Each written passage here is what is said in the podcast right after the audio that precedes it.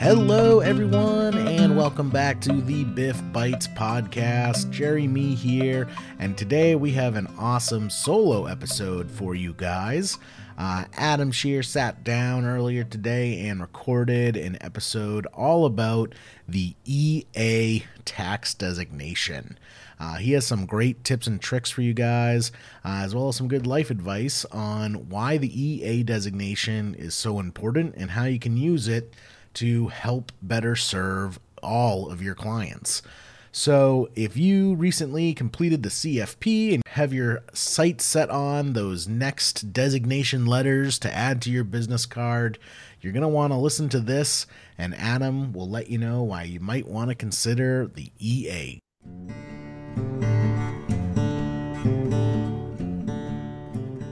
Hey there, BIF Bytes community. It is Adam Scherer, one of your loyal hosts on the BIF Bytes podcast, and I'm coming to you at an exciting time in the BIF CFP season. We've just wrapped up another CFP exam cycle, and just want to start things off by celebrating the effort of every candidate that sat for the exam, regardless of outcome, because there are a lot of sacrifices that are made in the process of getting your marks. There's a lot of extra hours and time management and tasks and trying to just keep up with all the other day-to-day stuff. So we're here first to celebrate the effort. Know that if you passed, we're proud of you. We're celebrating the win. If you didn't get that preliminary pass, there is a way forward. There is support, and there are some great people in our community that can offer some really valuable insight. There are also really great programs to look into, one of them being the BIF Review. We've had a lot of people that really connected with what we're doing over here. So if you're looking for a new CFP home for your retake, we've supported hundreds of people that have retaken this exam and been successful, and encourage you to just reach out to our team. So celebrating the effort first and foremost. The reason that I'm recording this, though, is one of the most frequently asked questions that comes my way throughout the year is, should I get my enrolled agent designation as a post-CFP pursuit? And now is around that season with people passing and moving on and, you know, putting the books on their shelves or maybe in their fireplace or the bonfire or the trash. People are thinking about what's next. And for many, it's going to be, I need a break. But for some, and I was included in this category, I'd already carved out the time, right? My time management was on. And after going through a pursuit like the CFP exam prep and the CFP journey, you do feel a sense of motivation and can-do attitude that can really propel you through the next thing. Now, often what people will say is that CFP is generally a broad designation. So it covers a lot of the different nooks in comprehensive planning, but doesn't go particularly deep into any one of them. So it's not something that's going to leave you feeling like you're completely tax planning fluent or estate planning fluent or retirement planning, so on and so forth. But you're going to have a really strong foundation to now delve deeper and specialize in an area. And what I love about the enrolled agent as a post-CFP pursuit is that you're already starting with a fantastic foundation that correlates very closely to the first of the three parts of the EA exam. So what we're going to cover here today is going to be a little anecdotal, share my experience going for the EA, what it meant, what the time commitment was, what it's about, and then what you can do and some of the possibilities that are going to be available to you from getting these marks. So let's just start at square one. What is the EA? The EA is the loan designation It's the highest designation, not the loan. It's the highest designation that the IRS offers. And what it allows the EA designation holder to do is to represent taxpayers before the IRS. You have unlimited representation rights, which means that pretty much regardless of the situation, of the person, of the audit that's happening, you can step in front of the IRS tax courts and you can represent a client, which is, as I've learned in my post-EA world, something that is very valuable, but not a ton of people do. It's tough work representing taxpayers solely. But that's really the crux of it. So there's only three other groups of people that are able to have representation rights in front of the IRS outside of the EA holders. It's CPAs, attorneys, and constantly voted as number one in terms of life of the party, enrolled actuaries. They're the other EAs. I joke. But that's your set of four parties that can represent clients before the IRS. And another differentiator about the EA is that unlike the CPA, which is tied to a state board and state continuing ed requirements, the EA is a national designation. It's valid in every state, right? So some good stuff there. But I think the most important piece for people that are financial planners looking to step into the EA pursuit after their exam, after getting that preliminary pass, is that you now have the opportunity to go deeper in tax. And one of the core principles that we teach in the BIF review is that you only get stronger in your CFP preparation and in your training as a financial planner by becoming stronger in tax, because tax is the pathway to every other topic area that's covered on the exam. I place tax as the hub, and it just connects all of the different topics together, because there's tax impact all over the place with your investments, right? What type of capital gains are we talking about here? How do we treat ordinary dividends versus qualified dividends? What is unrecaptured Section 1250 rate look like? What's the tax that gets applied to these collectibles that I sold, right? All of those are addressed with tax knowledge in investments. Same thing applies to life insurance, right? How, generally speaking, is a death benefit going to be treated to the beneficiary? How is a death benefit treated in someone's estate, right? That's another tax matter. What happens if we keep that death benefit at the insurance company and let some interest accrue? What's the tax treatment there? So there's a lot over there. And general principles, right? There's education vehicles, each of which have different tax stuff. So simple point is that the stronger you get tax-wise, I think the more confident you're going to feel when inevitably tax matters come across your desk as a planner. And if you don't know the answer, you're going to have a really good idea of where to look, because what you're going to see when you pursue the EA is you start to go deeper into the world of IRS publications and different communications. And there's just a ton of great knowledge out there. You're going to be quicker to know where to go to get the answer you need. So tax is the hub. You have a great foundation, and you can really segue nicely into that enrolled agent place. So what do you have to do to become an enrolled agent, right? So step one is you need a PTIN. That's done through the IRS. There's a website for it. PTIN stands for Personal Tax Identification Number. And in order to get that, you're just going to have to gather up a bunch of documents and information and submit them electronically. And then what you're going to have to do is get yourself ready to sit for the exams, because unlike the CFP exam, there's no experience requirement. There's no education requirement. You just need to pass three tests. You need a PTIN, you need to pass three tests, and then you can get some extra paperwork done on the back end. There's a couple of additional costs. You pass a suitability check, and then you're on your way. So assuming you get your PTIN in place, you can then enroll in what's called the SEE. It's the Special Enrollment Examination. And the way the EA works is it's broken down into three pieces. There's part one of the exam, and these are taken separately. Part one of the exam has 100 multiple choice questions. It's 3.5 hours.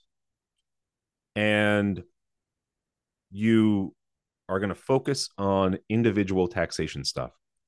The beautiful part of this is that part one is such a nice segue. It's the connecting bridge from CFP exam world into your first big step toward getting those EA marks. As I was studying it, I was so surprised at how much I knew just from CFP work.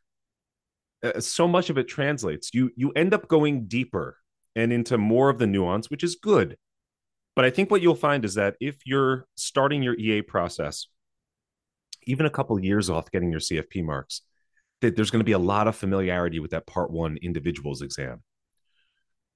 So part two is notoriously the most difficult of the lot. And I think the reason is in CFP world, for us planners, there's generally less hands-on stuff as far as business-focused stuff goes, because part two is for business tax stuff. That's going to go beyond tax entity stuff and into basis within an S-corp, the different tax treatments, right? Partnerships, different things that are unique to businesses, business tax returns, the different filing dates, different accounting methods and how those are going to work within a business and some of the requirements that are there. I think it's safe to say that it's just less familiar territory for most people coming from our area of financial planning. And as a result, I think business B is for the beast. This is the tough one. And it certainly was for me. I took the most time to prepare for it, and did find it was one of those where when I hit submit at the end of the 100 questions, I was like, oh, this could really go either way. But the last one, part three, is for representation, practices, and procedures. It's basically about ethics and guiding principles and the rules around practicing as an enrolled agent out there in the world. And if you want to get a glimpse of what's really on that exam, you can take a look at what's called Circular 230. Circular 230. And with Circular 230, it's going to lay out all of this stuff. The exam prep materials that I used basically mirrored a lot of Circular 230. And it is, I think, safe to say that it's the easiest of the three. Now, you have these three. All three need to be passed within a 2-year window. So if you're thinking about timing, that's the time requirement. You need all three completed and passed within a 2-year window. There's a period of time each year where the IRS has kind of like an exam blackout period as they're updating and improving the exam. So just be aware of that. Oh, I want to say it's sometime in spring. It escapes me now, and I don't have that written down, but you can find that information if you're interested. And here's a tip I got from one of my planning buddies that holds the EA as well that I think is worth sharing. In terms of sequencing, this does not have to be linear. You don't have to go step one, step two, step three. In fact, it's really wise for us CFP professionals to go from part one for individuals because we have that prior knowledge. And because it's going to be a lot more familiar. I mean, even in this individuals piece, there's quite a bit about retirement, and that is wheelhouse for us planners, right? There's quite a bit about estate planning. That's going to overlap that stuff that you've prepped on and prepared for your CFP exam. So there's a lot of familiarity there. Start at part one. Give yourself if you've done individual returns before, if you're very tax fluent, a month, month and a half. I ended up taking about 2 months, 2.5 months, just because, I mean, you know, nerd admission here. I was enjoying the process. It felt good to be learning more and adding depth. And what I envisioned was bringing the EA into my little IRA or RIA, not IRA, my RIA, and offering tax prep and tax planning services to the people that I worked with financial planning. And so I knew that that's where I was headed. It felt good to do. It felt like a lot of good, healthy forward progress. I think you'd find the same there. So about 2 months on average, right? Then you leap ahead to part three. So you skip over part two and you go to part three. And why is that? Well, A, because it's the easiest. I mean, hands down. If we look at the EA pass rate, they don't have 2022 numbers up that are shared. Part three had an 83% pass rate of everyone that sat. Part one, surprisingly, had a 66% pass rate. But I do think that if we were to sample CFP professionals, that would be significantly higher. Part two was 74%. Okay. But take my word for it. I think part one is easy street with some preparation for people with the CFP marks. So the sequence 1, 3, and then 2. Save the toughest one for last. I think it could be really motivating to have 2 out of the 3 done and know that for part 2, you can put in 2.5 months, maybe even 2 months if you're going accelerated. I want to say I took about 3 months. So all in terms of total study time dedicated, I was able to add this thing about 8 months. It took me to get the whole thing and to be in a place where I can use the marks, and then just go out there feeling a little more tax confident and having the knowledge to then apply to personal tax preparation and doing some deeper tax planning with the clients that I serve and the students that I teach in the Bryant program, the Bryant CFP program at BIF. So once you pass all those, you apply for enrollment. There's a suitability check. I remember having to go get fingerprinted. Again, a small fee there. And within a very short while, you get a certificate that looks like it was, you know, off one of those old school printers from, you know, the early 90s. Has your name on it, something to be proud of, something to put up on the wall. And you do have to do continuing ed to maintain the license. And that's a whole nother matter. I just went through my first license renewal cycle. And word of advice is make sure you're getting your 2 ethics hours every year of SEE. Make sure you're tracking with the amount of SEE you have to do. Understand that even if your renewal date is the end of January, that your SEE is supposed to be done by 12/31. These are all things that yours truly did not do. I was able to get my hours, thankfully. I'm all good on that front, but it came out of nowhere. And what happens is, especially when you're receiving your EA marks within a continuing education cycle, your hours are prorated like you'd expect. But trying to decipher some of the tables I thought was harder than the actual exams. So if you personally have some questions on this stuff, you hold the marks or the designation, feel free to reach out. We could talk it through. But don't do what I did. All right. So, that's a little bit of the groundwork just about the, you know, what is this? What does it look like? What's the time commitment? Really, as far as the experience of it goes, I mean, this is going to feel easy to you after the CFP exam. And I'm not even joking. There's something relieving about not having to go all around that CFP domain wheel all the time and to really focus down into the details. What we share often with people in the BIF review is don't get mired in the unnecessary details to pass your CFP exam. But the truth is a lot of those details actually exist in the real world. And knowing that nuance is going to allow you to better serve the clients that you're working with. Knowing that nuance is going to allow you to see some of those strengths, weaknesses, opportunities, and threats in the client's tax world of their financial ecosystem, the personal finance ecosystem. So it's somewhat refreshing. You go a little bit deeper, but truly it felt so much easier to prepare for this. And I think it's a logical next step. I think it's a nice add-on. And I'm seeing more and more people pursue this. And I kid you not, on a weekly basis, I'm hearing from people in my network that will reach out to me just saying, I see you have the CFP and the EA. Tell me a little bit about it. Do you think I should do it? And it's been really exciting to see a lot of those that I've had conversations with over the past few years go on to get their marks and feel great about it and feel prepared to go out there and provide this tax alpha, right? That's the hot topic for a while is, all right, with the advent of robo-advisory, a hybrid approach, some of that investment alpha gains above the market gains might not be as front and center, right?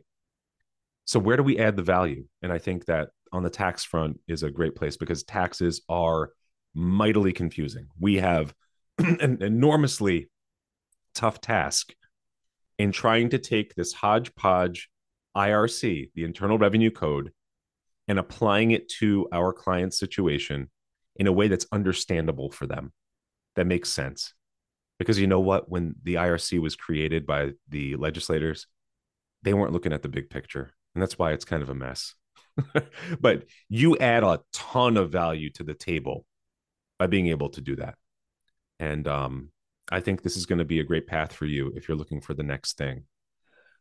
Some others that are out there that I've seen people pursue, I've seen some people go for RICP for retirement, or a more specialized, super focused designation in divorce matters or philanthropy. But I think for us financial planners, the appeal of tax is that it affects everyone every year. And it could lead to some really valuable conversations with the people that you're serving. So that's all of it in a nutshell. I encourage you to look deeper into what's out there. Oh, and I almost forgot the most common question I get on this is, what provider do you use, right? It's very similar to CFP in that regard, that there's a list of providers and everyone kind of finds their provider and they use it. Just saying, I used two providers. I used Gleim. I remember them running a deal and I had heard of their name before. And then I ended up adding on Passkey. And I found that Gleim added a lot of depth. Passkey felt to me a little bit more on par with what I saw in the exam. And Passkey has fantastic instruction. One thing I really appreciate as a teacher in the financial world are other teachers who are so clearly passionate about helping others through teaching them. And the instructors over at Passkey, I thought, were fantastic on that front. Christy over at Passkey, get in touch with her and her team. They have a really great curriculum. I found it easy to use. It's all pre-recorded. You could kind of work at your own pace.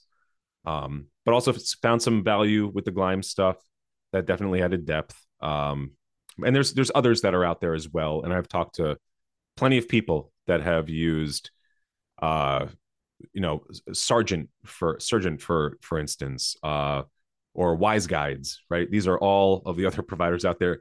Do your research. If you have some thoughts, feel free to reach out to me because I'm having these conversations. But part of the spirit of this was it's happening so frequently.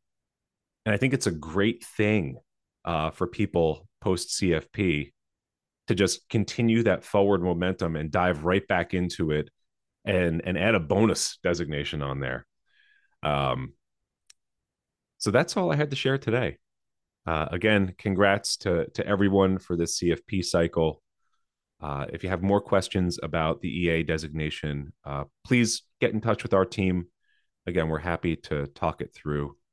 And until we meet again, for all those of you getting ready for the July exam, start stretching, right? Do some of your warm-ups, get your head in the game. We're going to be going after it. I know in the BIF review, classes formally start on May 1st, I think, or at the very beginning of May.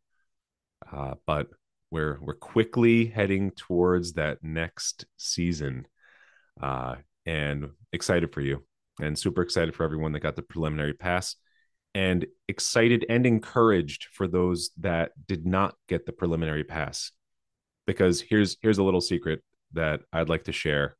And I mean, you know, no offense to those that get this thing on the first try. I think that is an amazing achievement to be able to step into an exam that is that rigorous and challenging and demanding, and get it on the first try. In my experience, people that go for the retake, they learn this stuff. They learn how to use new strategies, but they learn a lot about themselves in the process, right? There's a lot of reflection that goes on. And some of those victories over the years, you know, people stepping in there on the fourth attempt and getting their marks, you know, third attempt after going for it, when it finally clicks, it is something that is worthy of great celebration, and you're going to get there. So think about coming over to the BIF crew if you're looking for people that are going to be really engaged with you and on that journey with you, and supporting you in the ways that you need to be supported, especially when you're going for a retake. With that said, folks, take good care, and I hope to hear from you very soon. Keep an eye out for more BIF Bytes episodes coming up. This is your loyal host, Adam Scherer, CFP EA, signing off and getting back to some tax season stuff. Whoopee. Take care, all. Talk to you soon.